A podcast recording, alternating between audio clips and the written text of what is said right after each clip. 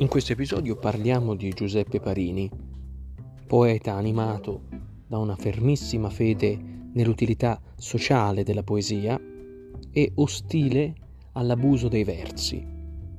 Infatti Giuseppe Parini era convinto della, dell'importanza della poesia, dell'importanza dei classici, della funzione civile della poesia. E quindi la letteratura diventa anche uno strumento per contribuire al rinnovamento della società, cioè ha una funzione civile e sociale eh, fondamentale. Il suo cognome in realtà era Parino, ma decide di cambiarlo in Parini. Nasce il 23 maggio del 1729 a Bosisio in Brianza, oggi infatti si chiama Bosisio Parini, in provincia di Como, e date le condizioni economiche che non erano poi così promettenti, decide di trasferirsi, insomma la famiglia lo manda da una vecchissima prozia eh, della quale Parini si prese cura eh, a Milano. E mm, Anna Maria Lattuada si chiamava questa prozia che gli lascerà eh, dopo dieci anni una, una piccola rendita. Eh, grazie a questa rendita deve, può mm, poi intraprendere la sua carriera letteraria anche se la zia, la prozia gli lascia una clausola, deve obbligatoriamente farsi sacerdote, cosa che è costretto a fare per ottenere la piccola rendita. Il suo esordio letterario avviene con alcune poesie di Ripano e Upilino, questo Ripano e Upilino è uno pseudonimo appunto di Giuseppe Parino, e, invece eh, quindi mm, Ripano eh, vuol dire Parino e, e Upilino invece è il lago eh, di Pusiano, eh, il nome latino era Eupili. Eh, fece ingresso poi successivamente nell'Accademia dei Trasformati, ricordiamoci che appunto nel, eh, ancora nel Settecento sono eh, di grande moda le accademie, sono eh, istituzioni letterarie fondamentali. nel 1953 eh, L'Accademia Trasformati è un grande centro culturale milanese, viene frequentato infatti dai maggiori illuministi del tempo come Fratelli Verri, Beccaria e anche Baretti, il fondatore della rivista letteraria La Frusta Letteraria. Eh, poi in seguito si dedica all'attività di precettore, quindi maestro per, per i nobili, per gli aristocratici, eh, presso il duca Gabrio Serbelloni, eh, per i figli del duca e quindi ha modo di entrare in contatto con gli aristocratici, con la nobiltà, ma anche con l'illuminismo e con l'entusiasmo dell'illuminismo di quegli anni. Siamo alla metà del Settecento, quindi nella piena esplosione dell'illuminismo. Eh, al contempo, dicevo, entra anche in contatto con l'aristocrazia milanese anche i suoi vizi, le sue contraddizioni. Questo è bene segnalarlo perché poi sarà uno dei nodi da sciogliere eh, che riguardano proprio le, le, opere maggiori di Parini. A causa però di un, di un litigio con la duchessa Maria Vittoria, decide di licenziarsi e diventerà eh, precettore di Carlo Imbonati. Carlo Imbonati è un nome già noto nella letteratura per chiunque si sia imbattuto nella biografia di Manzoni. Eh, infatti è l'amante di Giulia Beccaria, nonché madre di Alessandro Manzoni, al, al, quale Manzoni poi dedicherà anche un'ode. Eh, e eh, è precettore Carlo Bonati, figlio del conte Giovanni Maria Imbonati, qui resta fino al 1768, quindi tanti anni, ancora per molti anni continua a fare il precettore e scrisse Lode l'educazione. Eh, nel 68, grazie ai suoi scritti, eh, mattino e mezzogiorno, che poi saranno raccolti all'interno de Il Giorno, la sua opera maggiore, eh, diventa poeta ufficiale del Teatro Regio e inoltre ottiene la direzione della Gazzetta di Milano, oltre che la cattedra di Belle Lettere nella Scuola Palatina. Sono incarichi molto importanti perché eh, ancora i letterati al tempo faticano a campare della propria eh, attività letteraria e questi incarichi gli permettono di avere uno stipendio fisso e quindi di potersi preoccupare sostanzialmente dei propri scritti, della propria poesia. Eh, Parini era anche l'interlocutore, uno degli interlocutori eh, ideali per l'amministrazione austriaca che eh, regnava in Italia nel, nella Lombardia eh, del tempo. E, ehm, soprattutto in questo momento c'è l'influsso della sovrana illuminata Maria Teresa, che, ehm, che chiaramente trova l'appoggio di molti illuministi milanesi e tra questi anche proprio Parini. Collabora infatti alle diverse riforme del sistema scolastico, essendo un insegnante, un precettore, e riceve anche alcune pensioni che giovano anche in questo caso alla sua indipendenza economica. Eh, per i ruoli che ricoprì, anche per la visione illuminista, potremmo collocare Parini tranquillamente al pari degli altri illuministi, quali Beccaria e Verri, anche se poi vedremo che c'è una, eh, una contraddizione, una certa, un atteggiamento ambiguo di Parini nei confronti dell'illuminismo. Nel 1791 scrive eh, la prima raccolta che si intitola Odi, eh, nel mentre era scoppiata la rivoluzione francese, come sappiamo nel 1789, e eh, anche di fronte alla rivoluzione francese Parini ha un atteggiamento ambivalente. Da una parte vede nella rivoluzione francese la possibilità, scusate, la possibilità di realizzare tramite la, la rivoluzione i eh, principi illuministici, cioè i principi illuministici potrebbero trovare una diretta applicazione nella rivoluzione francese, ma dall'altra parte teme tutti quelli che sono gli eccessi del, della rivoluzione.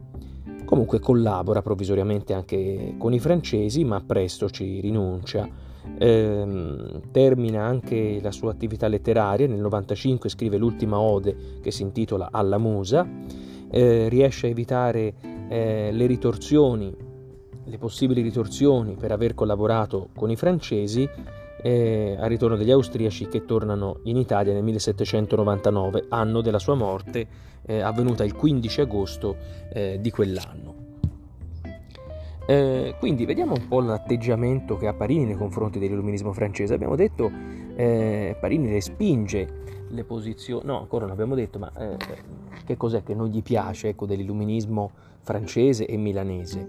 Sono in particolar modo le posizioni antireligiose ed edonistiche. Lui, tra l'altro, aveva preso i voti, era un sacerdote, eh, certo era stato costretto, però non è ovviamente un, un anticlericale.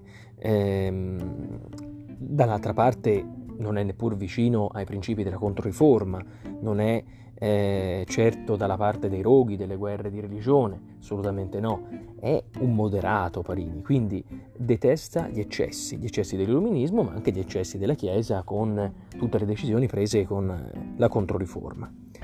Eh, vede nella religione anche un freno delle passioni umane che consentono di avere un'ordinata convivenza sociale. Eh, quindi la matrice antireligiosa dell'illuminismo la respinge con forza eh, accetta invece dell'illuminismo il principio di uguaglianza, eh, il, i principi contro la sofferenza, l'umiliazione delle persone che tolgono dignità all'uomo. Ecco, su questo è perfettamente illuminista, rifiuta anche eh, la riduzione della letteratura al, semplice scopo di essere utile, non è questo la letteratura, non è questo la poesia per lui. E dal punto di vista della forma, lui propone temi materiali nuovi, che ancora non, non avevamo visto, non avevamo visto all'interno della letteratura, ma le strutture, le forme che lui impiega sono le forme classiche, le forme tradizionali. Infatti abbiamo già parlato delle odi, l'ode è una forma decisamente tradizionale e eh, classica. La critica feroce e distruttiva però che fa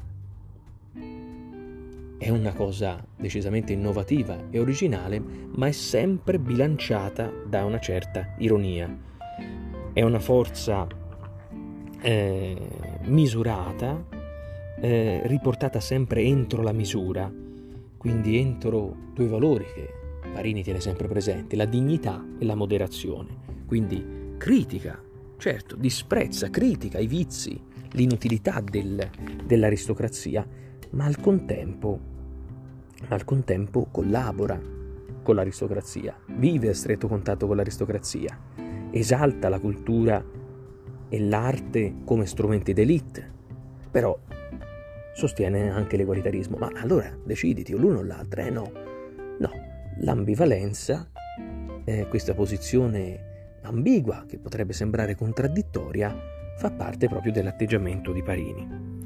E, ehm, nel dialogo sopra la nobiltà, che può aprirci un po' gli occhi di fronte a, questa, a questo atteggiamento ambivalente, eh, che poi questo dialogo sarà la struttura portante per il giorno, fa dialogare due personaggi defunti di origine sociale contrapposta, ma anche da questo si capisce che la, il suo intento non è quello di eh, scardinare le strutture sociali, non vuole destituire, annullare, cancellare la nobiltà, vuole solamente far sì che la nobiltà perda i propri vizi, le proprie eh, contraddizioni e quindi possa diventare una classe moderna e anche propositiva. Questo per far sì che possa arrivare alla felicità pubblica, al bene comune, che sono principi decisamente illuministici. Eh, quindi non mette in discussione le strutture sociali, vuole semplicemente rinnovarle. E tra l'altro non considera affatto la borghesia che invece diventa, e che invece per gli illuministi era una, una forza propulsiva eh, di fondamentale importanza, lui la, la evita, mentre gli illuministi milanesi la considerano un motore centrale della rivoluzione. Eh, va bene. Teme inoltre la predilezione per la scienza dell'illuminismo perché secondo lui sta diventando una moda. Eh, e poi ribadisce il fatto che la poesia, sì, è utile perché ha una sua utilità eh, sociale, potremmo dire, civile, ma deve essere sempre unita al dilettevole, secondo la celebre nozione oraziana, no? Unire, eh, mettere un po' di, di zucchero nel cucchiaio del, dello sciroppo, della medicina amara. Eh, e quindi l'utile ha lusinghevol canto, la, la, dolcezza del canto anche all'utilità de, di questo canto. Quindi il bello poetico deve conservare anche la sua autonomia rispetto a, all'utilità. Però anche dal, si esprime anche dal punto di vista economico, lui è vicino alla scuola fisiocratica, quindi quella, quella scuola economica di Quesnot, eh, di Queneau, eh, che diceva che l'agricoltura era la vera ricchezza e tramite l'agricoltura, tramite la coltivazione diretta della terra si arriva, si conserva una propria moralità. Tutto il resto eh, ci porta all'immoralità, alla corruzione e di conseguenza al degrado della civiltà. Quindi la, l'industria, il commercio sono eh, decisamente sterili. Eh, questo modello chiaramente vicino all'idea eh, latina del legame con l'agricoltura, pensiamo a Catone. Eh, gli illuministi lombardi guardano invece, anziché al modello latino, guardano all'Inghilterra, che invece ha un modello completamente diverso. Eh, un ultimo elemento di distanza tra Parini e gli intellettuali del caffè è sicuramente relativo ai rapporti con la borghesia, eh, che Parini evita evita, eh, e poi abbiamo detto eh, al, contrario degli illumini, al contrario degli illuministi che considera la borghesia una, una sorta di motore centrale. Quindi per concludere questo discorso relativo proprio alla eh, posizione di Parini, abbiamo parlato della, della sua biografia e del suo atteggiamento nei confronti dell'illuminismo milanese e francese. Quindi per concludere che cosa possiamo dire di Parini prima di addentrarci nelle opere nel prossimo episodio? Parini è un riformista, moderato però, quindi vorrebbe una riforma, un rinnovamento delle, dell'aristocrazia, della nobiltà che vede come inutile, corrotta, oziosa e, ed è vicino quindi all'ala moderata dell'Accademia dei Trasformati. Nel prossimo episodio vedremo più nello specifico le sue eh, due più grandi opere, Le Odi e Il Giorno. Grazie.